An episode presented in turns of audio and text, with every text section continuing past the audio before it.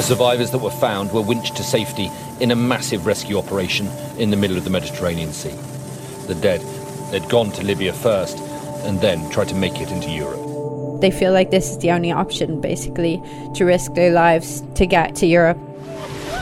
Some are in shock, they're dehydrated, exhausted.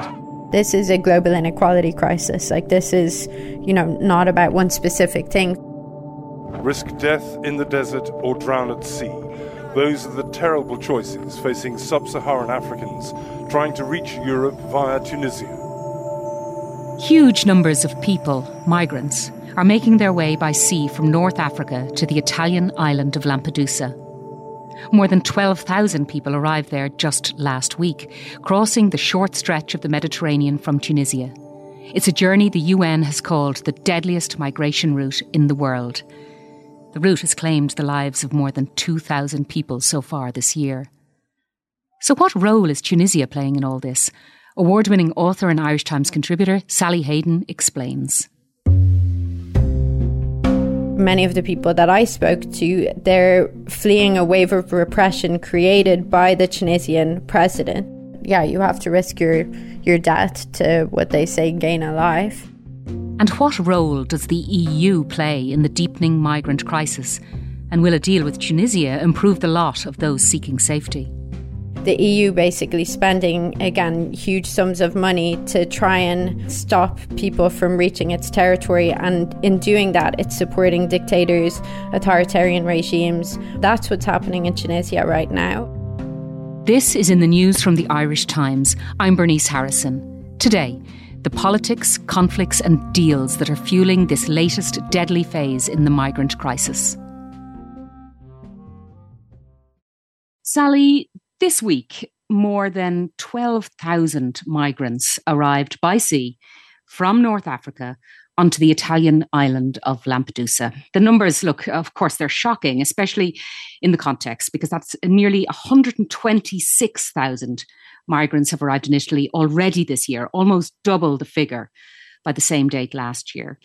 What has changed? What's driving so many more people to attempt this desperately dangerous journey now? Yeah, um, I mean, I think there are probably two layers to that answer. The first is, like, as you say, that the numbers potentially are shocking for people, but the scale of the crises that are happening right now across a lot of Africa is huge. Um, for example, Sudan, the war since April has displaced more than 5 million people. Um, you you know we obviously have wars that have been ongoing or have recently ended in other places like northern Ethiopia, like South Sudan. Um, there's an economic crisis across much of Africa, which is being fueled as well by the Ukraine war and increases in fuel prices. Um, issues around malnutrition, climate change, which is pushing people into droughts. In Somalia, for example, where I reported twice last year for the Irish Times, um, tens of thousands of people are said to have died died as a result of a drought that's said to be climate change related. So, um, yeah, I mean that twelve thousand. It sounds big, but it's it's really kind of a symptom of a much much bigger problem. Um, and it's really a small number compared to the numbers who are suffering from those issues. Uh, I guess the other thing that it's kind of symptomatic of is how hard it is for a large proportion of the world's population effectively to access visas, to get on planes, or to have other legal routes to get to countries where they feel safe or secure basically we have kind of a global inequality crisis where large proportions of, of the planet effectively don't have ways to travel. And so um, I was in Tunisia last month for the Irish Times, and the people I met, they said that this, they feel like this is the only option, basically, to risk their lives to to get to Europe like this. Um, at the same stage, we do have a situation where Tunisia, basically the uh, president Kais Saied, is increasingly authoritarian and is effectively angling for for funding because there's an economic crisis there. And so, yeah, I think there are also broader questions to be asked as to how much he has provoked this situation. Last Sunday, Italy's Prime Minister Giorgia Meloni and the European Commission President Ursula von der Leyen visited Lampedusa. And of course, that brings into focus once again on how the EU is dealing with the migration crisis. What was the point of that joint appearance? Yeah, I was actually in Italy when that appearance happened, and I watched the press conference live um, while I was there. Uh, the point of it, I think, was kind of, I guess, political, isn't it? Um, but also that they are trying to say that they're doing something. And this ties into your previous question why are people arriving in Lampedusa? Um, we have a situation where the EU has basically been spending huge sums of money to try and stop people from reaching its territory. And in Tunisia, where most people are now leaving from and arriving in Lampedusa, we have uh, a president, Kais Saied, who's increasingly authoritarian and actually has provoked a backlash against black Africans since February by essentially saying that they're part of a criminal plot.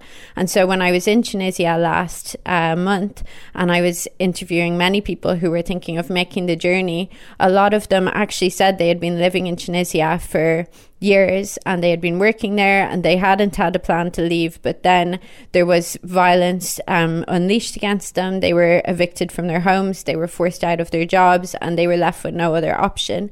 And so now we have a situation where i mean it's kind of more of the same from uh, european leaders. What that what they're speaking about doing is funding or you know spending large amounts of money on effectively you know border security in Tunisia I want to be very clear. We have an obligation as part of the international community. We have fulfilled it in the past and we will do so today and in the future. But we will decide who comes to the European Union and under what circumstances, and not the smugglers and traffickers.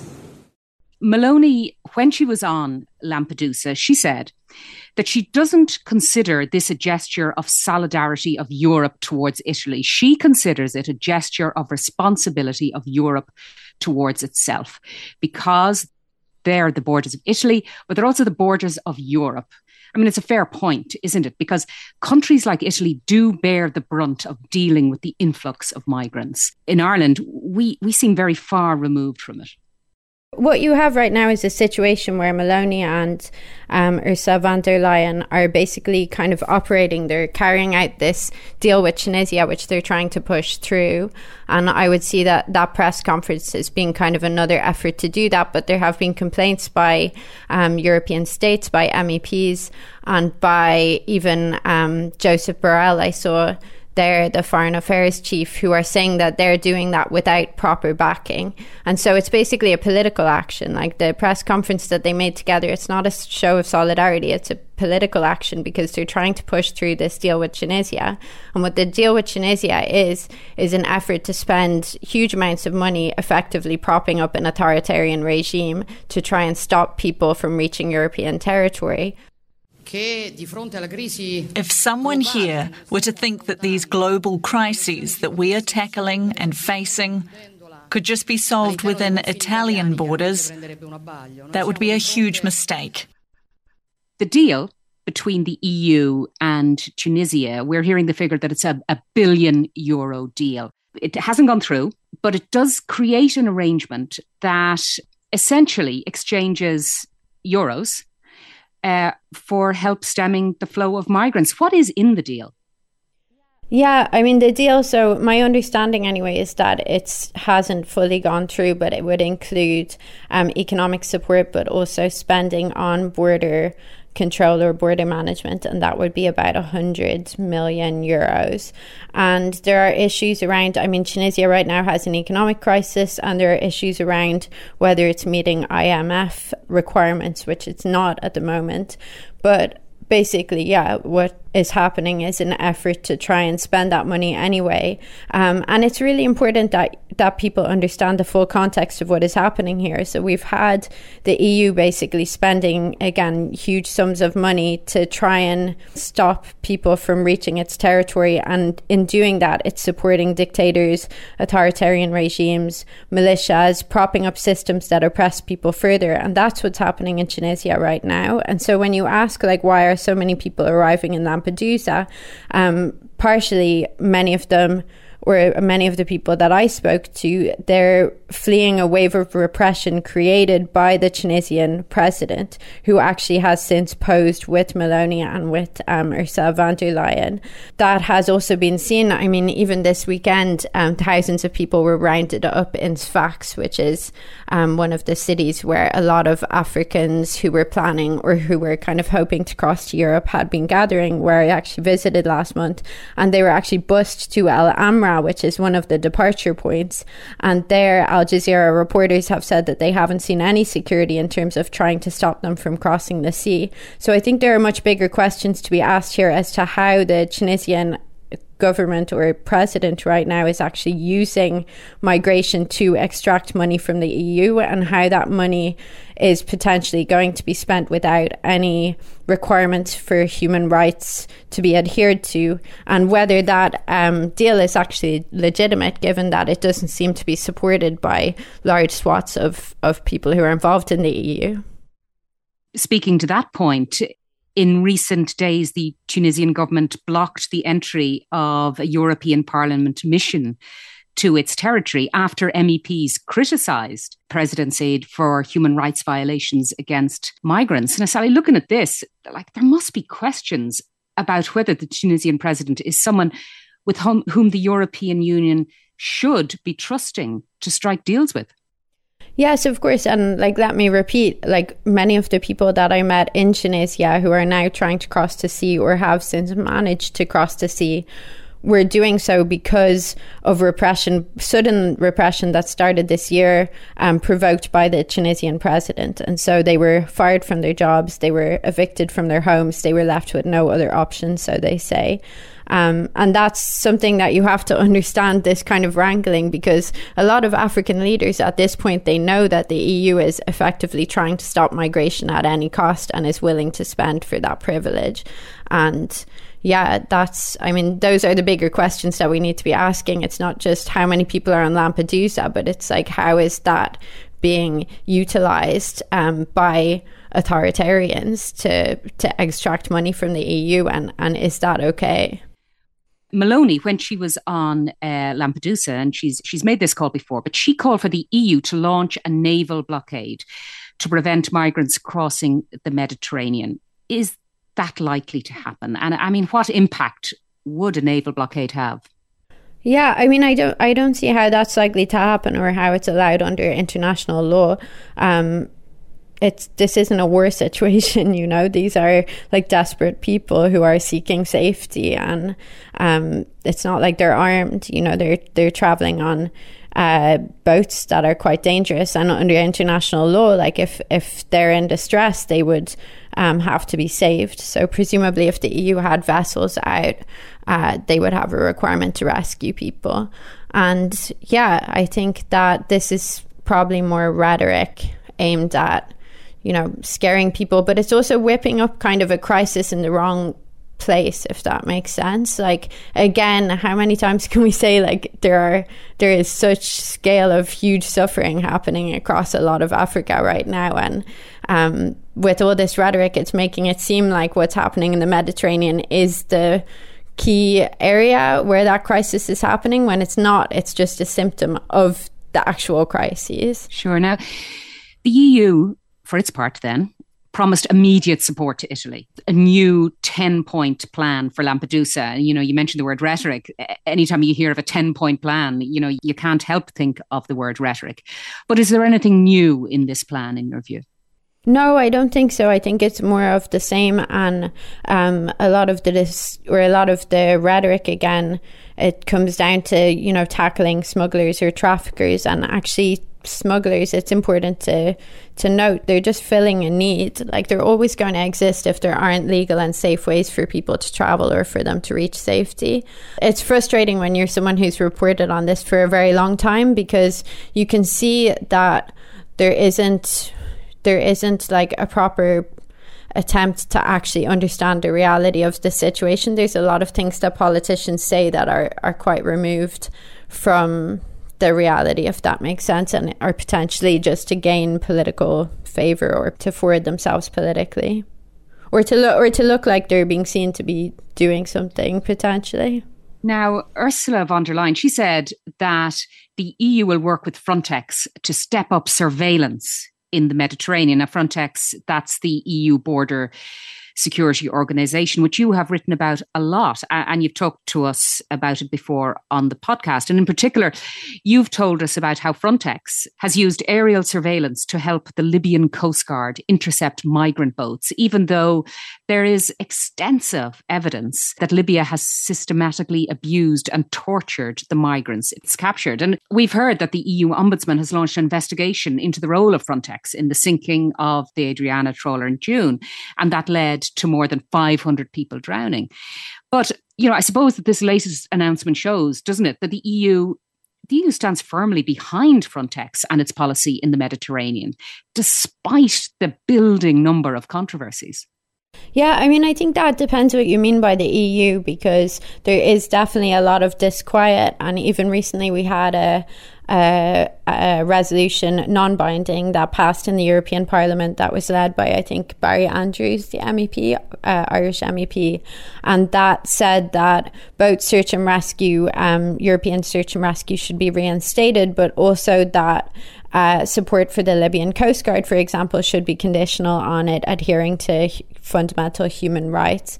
And at the same stage, because that's non binding, that's not something that will actually be enforced. But there definitely is a lot of disquiet. Last year, the head of Frontex, uh, Fabrice Leggeri, stood down, and that was over um, allegations of human rights abuses again. And I think that more and more people are certainly becoming aware of this. Um, but yeah, I think that maybe a, a, total reframing also is necessary. I mean, even in this discussion, you've been saying the word migrants, and I try and at this point emphasize, you know, these are people. Like migrant is just a descriptor. This is these are people, you know, like you or me. They're people with hopes and dreams and families, and you know, even when we use this word, it almost lets people shut off from the reality that this is these are people that are being affected by these policies. I'll continue my conversation with Sally Hayden after this short break.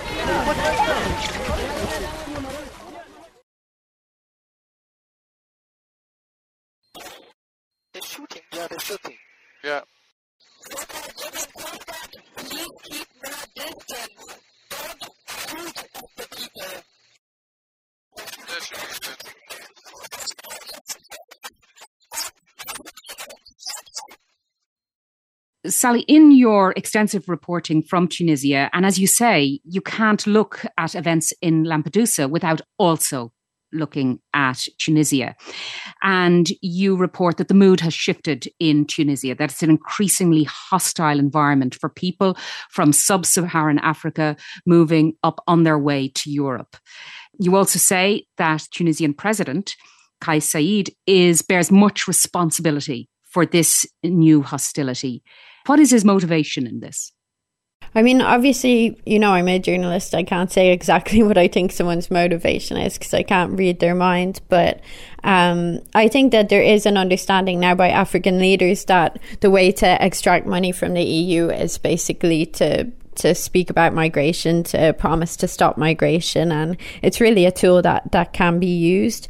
And Kais Saied, he's increasingly authoritarian. He's been accused of orchestrating a, a democratic coup in Tunisia. Um, and there's been a wave of repression in terms of arrests of opposition figures. Even for the Irish Times, I interviewed the son of one of the arrested opposition figures. Um, and they're basically saying that the EU is seems to be willing to overlook the increased repression that's happening there because they want to stop migration. And at the same stage, like what are the long term consequences of doing that? We've seen in other countries increasing destabilization that can be linked in some cases to EU anti migration funding. One of the most dramatic um, examples of that is what's happening in Sudan, where the rapid support forces have now gone to war and more than 5 million people have been displaced. And uh, the Rapid Support Forces were at one time charged with guarding the Sudanese border to try and stop migration, and they're said to, if not directly, at least indirectly, have been emboldened by EU anti-migration funding.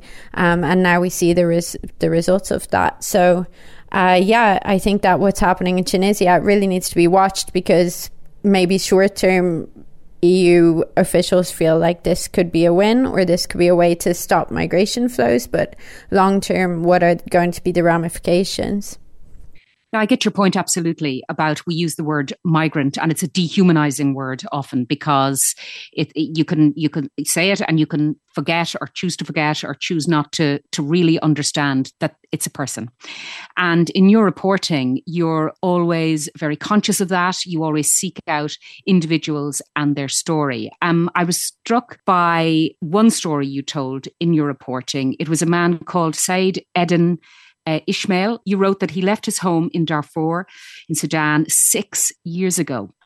But you say that his experience shows that the so called legal routes to safety can bring their own form of psychological torture. Can you tell me about him? Yeah, sure. So he was somebody that I met um, in a shelter for refugees and asylum seekers, people who are registered anyway with the UN Refugee Agency. And he is registered, you know, after a long process. He went to um, Libya, tried to cross the sea there, I think, and then ended up in Tunisia. Um, they were protesting at one point, I think, for months to try and get rights. And eventually he's ended up in this shelter and he's in a very slow process to be sent potentially to the US, but there's absolutely no guarantee of that whatsoever. Um, and basically, you're just waiting. He's just doing almost nothing every day, just waiting, very traumatized. Um, and I think, I don't know the figures exactly from the article, but I think it's like 40 people like the numbers that are being moved through legal means are so tiny and the risk is that you know, if there's a governmental change, for example, if there's a new president in the US, maybe all resettlement will be stopped. Um, maybe for whatever reason, it just won't go ahead. There's a huge, huge backlog he's one case and he's actually because he's been he left home so long ago that's why he's ended up in this resettlement scheme. But the vast vast majority of people that i met are not being considered for those schemes at all. And i met many people from darfur and they escaped the conflict that started in april. They say they're fleeing a new genocide that they saw their villages set on fire. They saw women being raped people were being killed. They don't know are their families alive? And they're trying to cross the sea and they feel like they have absolutely no other option. Um, and yeah, there were there were many people escaping that that were in Tunisia. So in that context, then, Sally, I mean, that shows why so many people get into those small boats and try to head for Lampedusa. I mean, yeah, that's only one situation that people are fleeing from. I met people from all over Africa, Somalia, where they fled war and drought, um, Eritrea, Sierra Leone, where people have fled poverty, Guinea, the Gambia, Senegal, um, Nigeria. And like, yeah, I think a lot of the images that people see are often of young men, but actually, I met whole families who were all there waiting, um, just hoping to cross. And yeah, it was very unimaginable in some ways. Um, and the the range of different reasons why people are trying to to get to a safe place was also massive. You know, even I met a guy who um, was fleeing religious persecution. I met people who uh, yeah, there there were so many different reasons, and and it really made you realize that yeah, this is a global inequality crisis. Like this is you know not about one specific thing. Some will have refugee claims that will be valid, some won't. Um, as you know. The way that refugee status works under international law. But yeah, the range of issues that people are escaping from is massive. So when you talk to that man, the man from Darfur, who's six years trying to find safety, and then you talk to families, do they have hope that they will get out of this shocking condition that they're in in Tunisia? Do, do they do they have hope? I mean, actually, so quite a few people that I met in Tunisia have now crossed into Italy. Um, so yeah, there are the chances there, but yeah, you have to risk your your death to what they say gain a life, and it, it is possible. And I mean, that's they would they wouldn't necessarily be trying if there wasn't some chance of it happening. But um, if they couldn't cross from Tunisia, they'd try a different way. So. 12,000 in this past week, 12,000 people making that shocking crossing to try to reach Lampedusa. Do you think the figures will be the same next week and the week after and the week after? Is that what's going to happen? To be honest, I, I never like predicting anything because I feel like it can always go completely wrong. I think potentially there will be a wave of repression um, if the EU, I guess, is willing to spend enough money. Potentially, Tunisia would be able to unleash that. What will be the consequences in terms of, you know, human rights abuses, potentially murders? Um, will could there be massacres? We don't know, and like, yeah, I think as Europeans, we need to be asking ourselves, are we okay with with atrocities being com- committed in our names? And I guess that's potentially what we are looking at. So if the number is reduced, that doesn't mean that the amount of people in need reduces. Um, it just means that potentially the abuses against them increases. Thanks very much, Sally. Thank you. That's it for today. For more of Sally Hayden's reports on the migrant crisis, subscribe at irishtimes.com forward slash subscribe. I'm Bernice Harrison. This episode was produced by John Casey. In the news, we'll be back on Monday.